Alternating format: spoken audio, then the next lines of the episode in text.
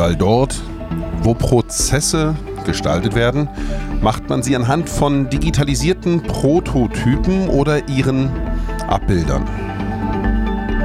Überall dort, wo man Entwicklung vorantreibt, gibt es diese Zwillinge von Technologien, von Prozessen und von Organisationseinheiten. Doch wozu braucht man die? In der heutigen Ausgabe von Go CIO, dem Podcast für den CIO und andere IT-Professionals von und mit Matthias Hess, geht es um diese digitalen Zwillinge und die Frage bleibt zu stellen, welcher Form eines solchen Zwillings wir uns heute für welchen Nutzen widmen. Denn es geht natürlich um ein IT-Thema mit einem schon ein erneutes Mal auftretenden Gesprächsgast, Matthias. Wen hast du uns ein zweites Mal schon mitgebracht? Ja, heute im Podcast ist wieder Thomas Keutek, der Founder von der Wispo GmbH. Hallo Thomas. Hallo, grüß dich Matthias. Thomas, in Vorbereitung von dem äh, Podcast hier hatte ich mir nochmal einen schönen Spruch rausgesucht. Und zwar war das der Justin Trudeau, der, äh, der Ministerpräsident von Kanada oder wie auch immer der Titel genau ist, auf dem Weltwirtschaftsforum 2018, der gesagt hat, noch nie war die Geschwindigkeit der Veränderung so schnell und doch wird sie nie wieder so langsam sein. Und das passt ja. ja. auch wunderbar zu unserem heutigen Thema. Wir haben es mal als Titel genommen, Quick Wins mit Digital Twins, schnelle Resultate durch digitale Zwillinge. So, was jetzt dahinter steckt, dafür bist du heute als Experte da. Ich sag mal, das Thema Digital Twins kennen wir jetzt ja schon länger aus der Automobilindustrie, Luftfahrt und so weiter und so fort. Ähm, was ist jetzt neu oder wie kommst du auf diesen, diesen Gedanken? In welchem Umfeld äh, verwendest du diese Digital Twins? Mhm. Also, wie du ja schon gesagt hast, ich bin Gründer von der Wispo. Die Wispo hat eine Lösung für den Digital Twin einer Projektportfolio-Organisation entwickelt. Und äh, ganz grundsätzlich ist ja ein Digital Twin überall da von Interesse, wo man ein sehr komplexes System aus der realen Welt, in der virtuellen Welt, im, manche Leute nennen das ja dann auch Metaverse, modellieren kann und hier schnell und risikolos verändern. Einfach um zu sehen, was passiert, wenn ich verschiedene Stellhebel benutze. Weil in der virtuellen Welt geht es viel schneller, ist risikolos, weil ich noch keine Effekte in der realen Welt haben kann, auf die Art und Weise ähm, mein System optimieren. Und so ein komplexes System ist eben auch ein Projektportfolio-Management-System. Und damit hat man die Möglichkeit, extrem schnell Änderungen, die auf einen einstürmen, Projekte brechen weg, neue Projektchancen kommen dazu, extrem schnell zu reagieren und zu sehen, wie können wir darauf reagieren? Was bedeutet das für unsere Organisation? Mhm. Das ist so unser Ziel. Das heißt, ihr, ihr simuliert quasi ein Projektportfolio, also die verschiedenen Projekte, die, die in einem Unternehmen laufen, die geplant sind und könnt dann verschiedene Stellschrauben drehen, um zu gucken, okay, wenn ich jetzt ein Projekt nach vorne schiebe, nach hinten schiebe, äh, wegschiebe, verkürze, genau. was, was hat das dann für Auswirkungen? Hm. Was hat das für Auswirkungen auf die Auslastung? Aber was hat das auch für Auswirkungen auf die zum Beispiel Liquidität der nächsten drei Monate? Oder was hat es für Auswirkungen auf die Profitabilität der nächsten drei Jahre? Und das sind ja Informationen, die ich als Unternehmensführer dringend brauche, die ich aber Stand heute mit den klassischen Werkzeugen oft erst nach Wochen bekomme. Und so wie dein eingangs der kanadische Ministerpräsident gesagt hat, es war noch nie so langsam wie heute. Das heißt, die Veränderungsgeschwindigkeit geht immer schneller. Ich habe nicht mehr die Zeit, wochenlang zu warten. Ich muss jetzt Entscheidungen treffen aber möglichst nicht aus dem Bauch, sondern datengestützt. Mhm. Aus meiner Sicht ähm, geht das ja auch Hand in Hand mit der Tendenz, dass ja immer mehr Arbeit Projektarbeit ist und immer weniger, sage ich jetzt mal, Betriebsarbeit oder, oder Regelabläufe ähm, darstellt, sondern die Mitarbeiter eben immer mehr in Projektarbeit äh, aktiv sind. Das heißt, auch der, der, der Anteil der, der Arbeit geht nach oben und eben auch die, die, die, die Risiken damit und auch eben die Chancen. Absolut. Ich meine, da gibt es eine Studie, ähm, die zu dem, zu dem Ergebnis gekommen ist, die ist schon drei Jahre alt, dass mittlerweile über, also jeder zweite Beschäftigte in Deutschland arbeitet bereits in Projekten. Also wir reden hier von riesen Summen, um die es hier geht. Äh, letztendlich jede Firma, jeder zweite Beschäftigte arbeitet in Projekten und ähm, das ist jetzt inzwischen nicht nur unter Van der Lieven. Mhm. Und ich sage mal, in meinem Alltag erlebe ich es jetzt häufig, dass noch nicht mal ein, ich sage mal, dass das die Professionalisierung des Projektmanagements, ich drücke es mal so aus, auch eher noch rudimentär ist. Mhm. Sprich, man ist noch nicht mal da, dass man eine einheitliche Methodik hat, der gefolgt wird, einheitliches Reporting auf die Projekte. Wie erlebst du das? Sind deine Kunden da schon weiter generell, wenn sie, wenn sie mit dir in Kontakt kommen? Ähm, nein, das ist so, wie du es gerade beschrieben hast, ein ganz guter Querschnitt. Natürlich gibt es einige, die das schon sehr weit sind, aber dieses, wir haben keine einheitlichen Prozesse, ja, wir müssen das erstmal definieren, das finden wir äh, fast ständig vor. Und da haben wir eigentlich auch einen ganz anderen Ansatz. Ähm, natürlich ist der klassische Professionalisierungsprozess. Jetzt machen wir uns mal Gedanken oder eine Gruppe von Leuten macht sich Gedanken, wie soll bei uns im Unternehmen der Prozess zukünftig ausschauen. Da werden sämtliche Abteilungen befragt, was habt ihr für Anforderungen, da wird eine Benchmark-Analyse mit allen beteiligten äh, Software-Vendoren gemacht, Softwareanbietern gemacht. Irgendwann äh, wird eine Entscheidung getroffen, dann führt man es ein und dann muss jeder letztendlich sein Projekt mit dem Tool einsetzen. Aber mhm. wir sind mittlerweile drei Jahre später oder zwei Jahre später. Das hat mit Agilität, mit Geschwindigkeit nichts zu tun. Und ein Unternehmen, das jetzt vor dem vor der Frage steht, ich brauche mehr Überblick. Was tue ich jetzt? Da versuchen wir auch genau mit dem Digital Twin, der sich ja erst einmal fürchterlich kompliziert anhört, zu sagen, warum bilden wir nicht deine Projektlandschaft jetzt sofort digital ab, wie sie ist, mit all ihren Inkonsistenzen, mit all ihren, ja, vielleicht Planungsfehlern, weil es noch keine gemeinsame Methodik gibt. Aber das ist unser Ansatz, wo wir nach vier Wochen Visualisierung, Erkenntnisse, Kennzahlen haben das ist natürlich ein sehr schmerzhafter Moment eventuell für das Unternehmen. Und da ist es ganz, ganz wichtig, dass das Projekt, dass das Top-Management hier auch sagt, hey Leute, es geht nicht darum, hier Schuldige oder Fehler zu suchen, sondern es geht darum, wir wollen uns sehr, sehr schnell verbessern. Wir wollen sehr, sehr schnell Transparenz und es geht nur, wenn wir auch Inkonsistenzen, aktuelle Fehler erkennen, weil jetzt können wir definieren, hier machen wir das, da machen wir jenes und dort machen wir dieses und in vier Wochen kontrollieren wir es wieder. Mhm. das ist also ein ganz anderer Ansatz als dieser klassische äh, Einführungsprozess Projektportfolio Management. Sprich, man muss nicht erst, wie du gesagt hast, ich sage auch mal zwei, drei Jahre ein vernünftiges Projektmanagement einheitlich einführen, um darauf aufsetzend dann äh, das Projekt Portfolio Management oder diesen Digital Twin eben äh, aufzusetzen, sondern ihr startet quasi mit dem mit jedem Kunden, wo er gerade steht genau. und macht dann diese diese ähm, vier Wochen um zu einem, ich glaube Cockpit, ne, Cockpit nennt ihr das, um dahin zu kommen, um eben so eine erste Übersicht zu bekommen. Gut, wie, also wie, bei uns hat mhm. sich ja die Welt auch geändert. Wir haben es inzwischen ein bisschen umbenannt. Wir nennen das inzwischen Portfolio Quick Scan.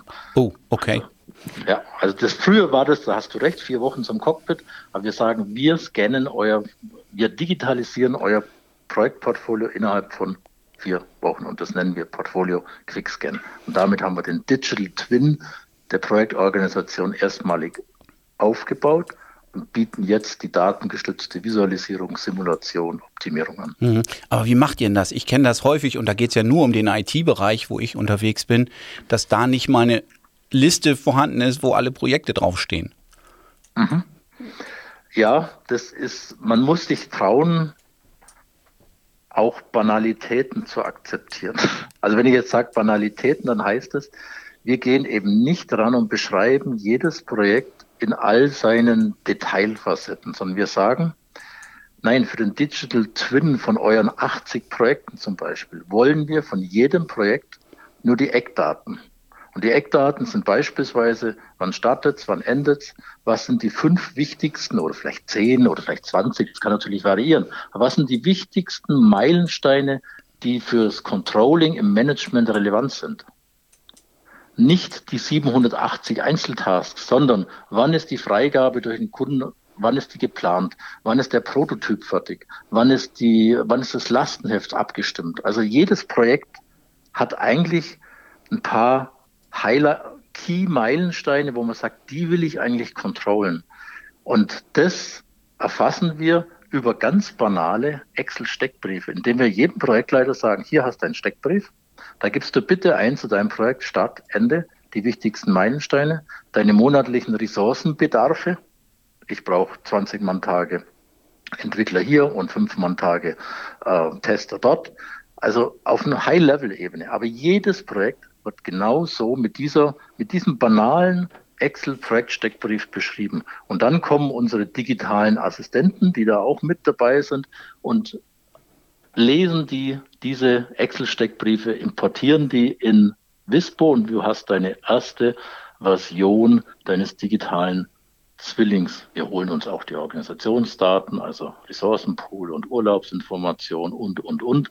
All das ist dann drin und wir haben die Information vorhanden. Mhm. Aktualisiert, also, ganz kurz noch, aktualisiert mhm. wird es dann natürlich immer online, also dann nicht mehr über Excel-Steckbrief und so weiter. Aber das ist dieser Ramp-up, den wir dadurch, dass wir sagen, Punkt eins, wir beschränken uns, wir beschränken uns auf die wichtigsten Eckdaten für jedes Projekt. Und Punkt zwei, wir verwenden das, was jeder hat. Das ist Excel.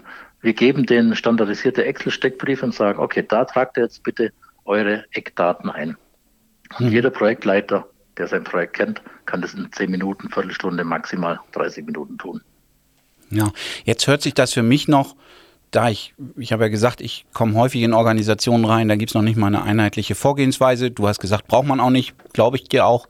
Ähm, nur da ist das ganze Thema noch so, so in den Kinderschuhen oder so, wird so unprofessionell gemanagt, ähm, dass das für mich schon so ein, so ein Sprung ist in die übernächste Generation von, von wie ich so eine, wie ich auch Ressourcenmanagement mache. Auch das ist ja mhm. teilweise in IT-Bereichen nicht existent. Ich weiß gar nicht. Auch Mensch, da macht halt der, der, der, der Thomas macht das schon noch mit. Das ist ja auch unser einziger, der das kann. Und der ist dann in fünf Projekten drin und dann wundert man sich, dass keins der fünf Projekte irgendwie vorankommt, weil der irgendwie hoffnungslos von genau. einem zum anderen springt. Genau. Und, und ich glaube so. ja, nachdem ich jetzt auch mich mit, mit euch mehr beschäftigt habe und sag mal, die, diese, mich damit auseinandergesetzt habe, was das denn eigentlich für, für Folgen hat, diese äh, Virtualisierung, dieses Digital Twins im Grunde genommen, dass ich damit in die Lage versetzt werde, nach und nach, vielleicht nicht von 0 auf 100, aber dass ich auch aufgrund der Entwicklung, dass immer mehr Projekte meinen mein Unternehmenserfolg ausmachen, dass ich da eigentlich gar nicht drum rumkomme, auch so ein, so ein System, so ein komplexes System eben abzubilden, um zu wissen, Mensch, wenn ich das Projekt verschiebe, wenn ich es schneller mache, was hat das eigentlich für Auswirkungen? Ja, richtig. Und wenn du sagst, ähm, du hast eingangs gesagt, ähm, ja, so standardisierte Prozesse braucht man ja nicht. Natürlich braucht man das am Ende schon. Nur wie kommt man da hin? Das ist so der, der Punkt, wo wir uns unterscheiden. Wir sagen, nicht erst am grünen Tisch entwickeln, den Prozess und dann versuchen, den umzusetzen, zumal ja schon, als man mit der Analyse angefangen hat, bis zur Umsetzung dann zwei, drei Jahre vergangen sind, sondern wir sagen, nee, fangt heute an, die Projektlandschaft zu visualisieren, haltet es aus, dass es Schmerzen machen kann, dass ihr nämlich jetzt plötzlich transparent bekommt, wo ihr überall Inkonsistenzen habt. Und jetzt definiert daraus Maßnahmen für die nächsten vier Wochen und kontrolliert das in vier Wochen wieder, wiederum über Visualisierung und wiederum über den Digital Twin. Auf die Art und Weise entstehen nach und nach auch standardisierte Prozesse, aber praxisorientiert in kleinen Schritten und mit Quick Wins. Und das ist der große Unterschied. Mhm. Und äh, Quick Wins mit Digital Twins ist ja auch heute unser Titel quasi. Was, was ist denn aus deiner Erfahrung heraus, was sind denn da schon so für Quick Wins rausgekommen? Was waren denn so die ersten Aha-Effekte, wo dann auch gewisse Maßnahmen abgeleitet wurden? Zum Beispiel äh, nach vier Wochen zu sehen, dass äh, wir eigentlich gar nicht in der Lage sind, mit der jetzigen Projektlandschaft neue Projekte anzunehmen. Und dann haben sich alle sparsam angeguckt und der nächste Vorstandsbeschluss war dann doch wieder, ah, aber das ist jetzt wichtig, das müssen wir natürlich machen oder Was war dann die Konsequenz? Der Schluss war dann eben zu sagen, ja, halte mal Leute, dieses neue Projekt, das wir da haben, das ist aber super, super wichtig. Das muss unbedingt kommen, weil neues, was weiß ich, wenn der Vertrieb kommt, es gibt keine Firma, die Projekte nicht macht. Aber jetzt hat man die, die Transparenz und kann sagen, okay, wenn wir jetzt aber das machen und sonst nichts verändern, dann sind wir irgendwann in der Situation, dass wir zwar viele Projekte machen, aber kein einziges kommt zum guten Ende.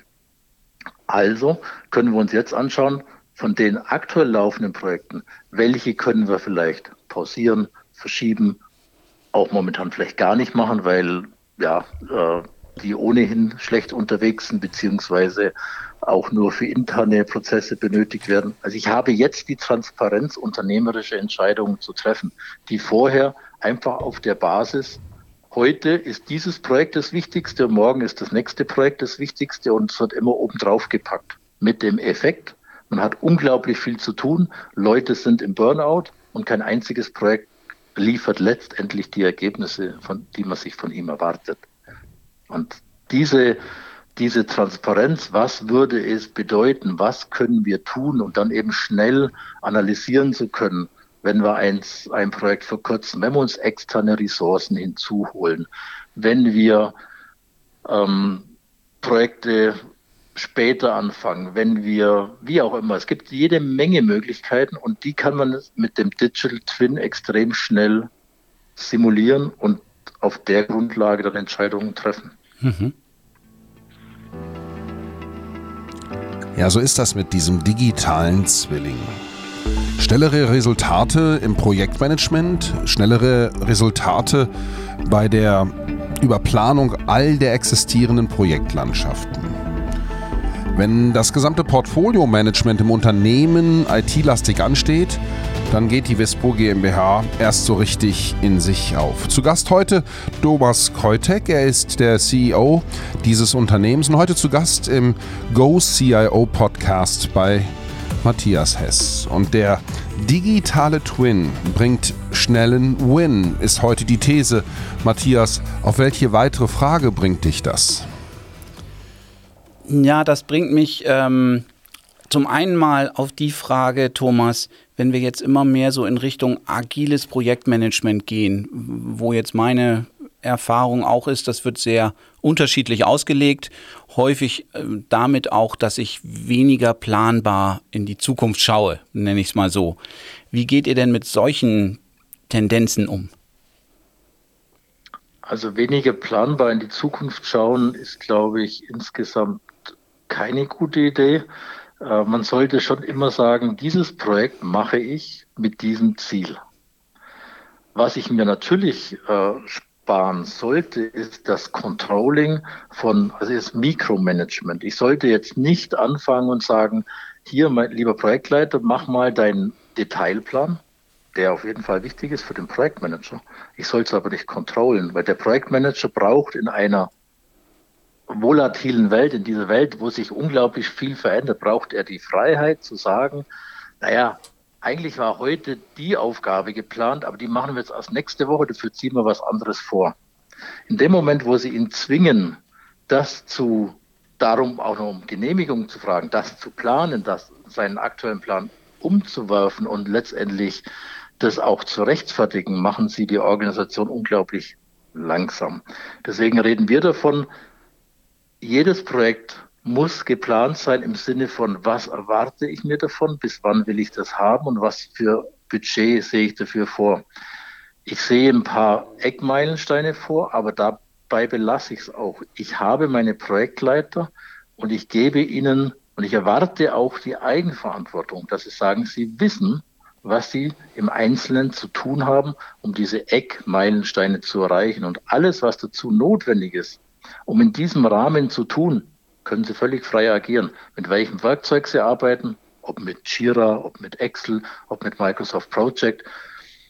Das kann man den Projektleitern oder dem Bereich überlassen. Aber ich muss immer eins sicherstellen. Ich kann die Eckdaten kontrollen und ich habe jederzeit Überblick, sind meine Projekte noch von den großen Linien im, innerhalb der Leitplanken. Mhm. Aus meiner Sicht geht das ja auch Hand in Hand, dass man immer mehr, auch bei IT-Projekten, bei anderen sowieso, wenn es jetzt um, um Kunden, Produkte geht, ähm, immer mehr auch nach dem Business Case fragt, der dahinter steht. Also sprich, genau. ich, das kostet mich einen Betrag X und ja, was, was bringt mir es eigentlich am Ende des Tages? Mhm. Und und ich glaube, da ist es ja, sage ich mal, dann auch existenziell auch zu wissen, okay, wenn ich das jetzt um drei Monate verschiebe, dann verschiebt sich natürlich auch der Benefit, den ich damit genau. haben wollte. Und was genau. heißt das dann eigentlich, wenn es dann ganz äh, große Auswirkungen hat, auch auf meinen Geschäftserfolg? Ne? Ja. Dass ich vielleicht dann mit Hilfe von eurem Tool auch sagen kann, Mensch, ich möchte jetzt erstmal mein, mein Geschäftsergebnis sichern oder ich brauche diese Investition, um da nächstes Jahr vielleicht besser zu werden. Ähm, und dass das natürlich dann auch ein wesentlicher Einflussfaktor ist, zu sagen, na, das verschieben wir jetzt mal bitte nicht, sondern wir verschieben irgendwas anderes. No? Genau, ganz genau. Und dazu brauche ich aber eben, wie ich vorhin genannt habe, im Wesentlichen immer diese drei Kennzahlen. Mhm. Einmal, wie sieht die Auslastung aus und drohen uns Ressourcenengpässe? Weil was nützen mir die besten Projektideen, wenn ich die Leute nicht habe, um sie umzusetzen? Also Auslastung muss ich äh, kontrollen. Ich muss kontrollen Short-Term Liquidität. Also wie wirkt sich mein aktuelles Portfolio aus auf die kurzfristige Liquidität? Bringt mir das Geld? Kostet mich das Geld? Und ich habe die Kennzahl Profitabilität auf lange Frist, auf lange Sicht gesehen. Ich kann nicht ein gemeinsames Optimum schaffen, weil letztendlich widersprechen die sich zum Teil. Es kann Maßnahmen mhm. geben, die mir langfristig mein Portfolio viel profitabler, also mein, mein ganzes Geschäft viel profitabler machen, mich aber erstmal Geld kosten, sprich Liquidität kosten. Umgekehrt kann ich sagen, ich konzentriere mich jetzt auf die Dinge, die Geld bringen, aber strategisch für uns nicht sonderlich wichtig sind. Dann äh, bringt mir das Short-Term Liquidität, aber Long-Term äh, kostet es mich Profitabilität. Was ich nur sagen will, unser System sagt nicht, was richtig ist, sondern unser System sagt nur, okay, was sind die Konsequenzen, wenn du so handelst, wenn du so handelst, wenn du so handelst. Und ich habe Überblick über diese drei gerade genannten Kennzahlen. Mhm. Auslastung, Liquidität, Profitabilität. Und jetzt kann ich ganz anders entscheiden als vorher, wo es mehr oder weniger dann, wer setzt sich durch, wer ist, wer hat die größte Macht im Meeting und ähm, ja, jetzt. Er schreit am lautesten. Genau. Quasi. Genau. Ähm, wie geht's denn dann weiter? Ich sag mal, ihr macht diese, diese Initialbefragung der Projektleiter, wie du gesagt hast, mit den Excel-Tabellen. Ähm, mhm. Und dann äh, hattest du auch schon erwähnt, dann geht's online weiter. Sprich, muss dann jeder Projektleiter monatlich da seine Daten erfassen oder wie geht ihr dann weiter vor? Ähm, er muss monatlich seine Daten aktualisieren, auch wieder nur auf Basis Eckdaten. Mhm. Und da kommt es jetzt drauf an, äh, wenn setzt er ein Detailplanungstool ein wie Microsoft Project, wie Jira, dann machen wir über einen digitalen Assistenten, so einen Importer, der dann regelmäßig seine Daten in unser System aggregiert auf die Eckdaten holt. Oder was wir auch bei manchen Firmen schon haben, die sagen, bei uns sind die Projekte eigentlich nicht wahnsinnig komplex. Die haben vielleicht fünf Phasen, fünf Meilensteine. Das können wir gerne äh, über den über die Excel Frontend-Schiene machen, dann können Sie einfach mit Vispo das online äh, editieren und eingeben. Also wir haben auch so ein sehr leichtgewichtiges Planungssystem mit drin, was ja ohnehin wichtig ist, wenn man Varianten, Planvarianten, Portfolio-Varianten aufbauen muss, muss ich ja auch mal was verändern können, dass ich sage, okay, wenn wir die Projekte machen, wie sie jetzt geplant sind, haben wir in drei Monaten einen riesen Ressourcenengpass, wie können wir den auflösen? Dann mache ich hier an der Stelle zu bestimmten Projekten Varianten und da, die kann ich umplanen direkt in Vispo. Ich muss also Originalsystem mal die Planvarianten dann aufbauen. Hm.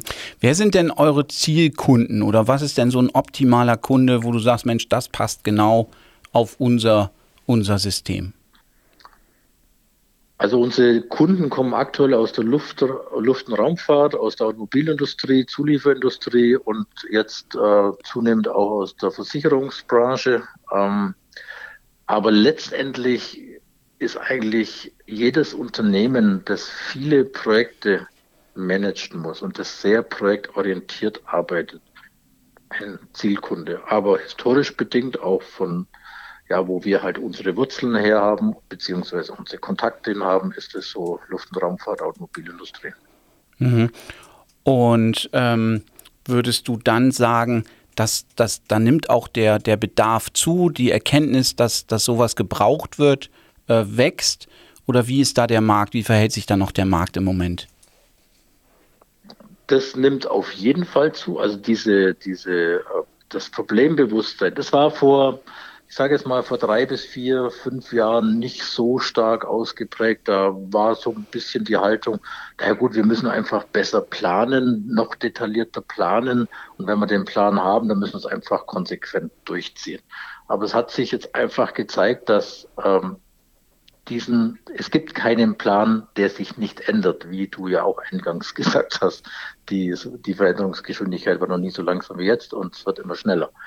Und ähm, hat ja auch dann die Pandemie gezeigt. In der Pandemie war ja plötzlich alles ganz anders. Plötzlich sind jede Menge sicher geglaubter Aufträge weggebrochen.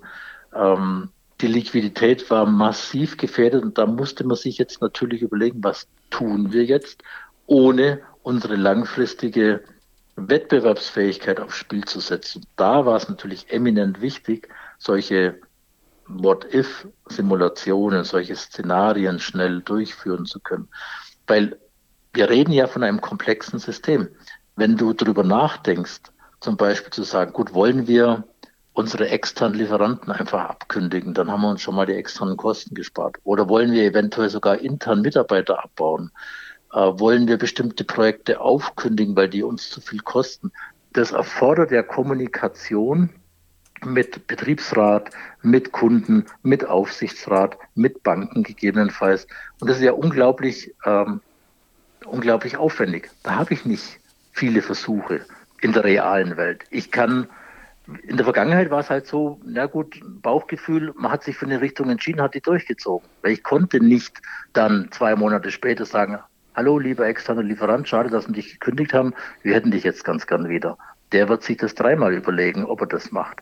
Und deswegen sind solche Simulationen, mit denen man risikolos verschiedene Handlungsalternativen schnell bewerten kann, um dann zu sagen, so, und jetzt haben wir eigentlich einen Weg gefunden, den würden wir gerne gehen, den können wir belegen mit Daten und Fakten. Jetzt gehen wir in die Diskussion mit Betriebsrat, jetzt gehen wir in die Diskussion mit Aufsichtsrat, jetzt gehen wir in die Diskussion mit, weil wir haben Antworten auf, was würden denn andere ähm, Szenarien bedeuten.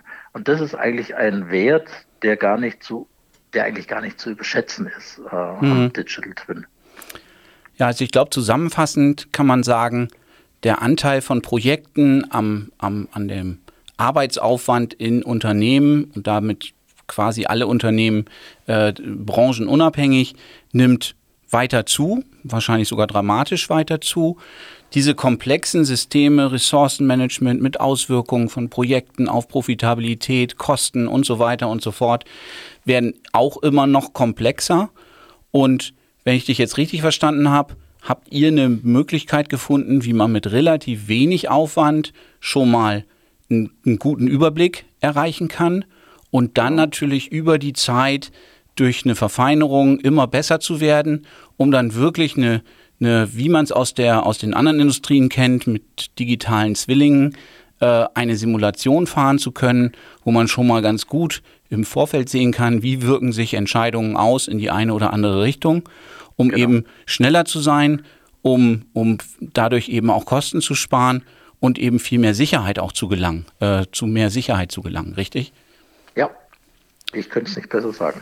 Ja, Quick Wins mit Digital Twins schnelle Resultate durch digitale Zwillinge. Mein Gast heute Thomas Keutek. Thomas, vielen Dank. Vielen Dank, Matthias. Danke. Tschüss.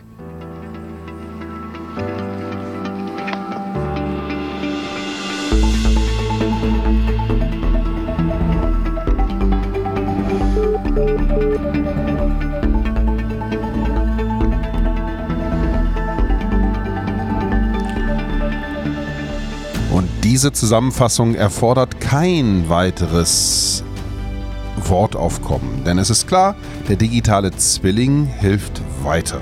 Und die Dashboards der Vispo sorgen für Klarheit.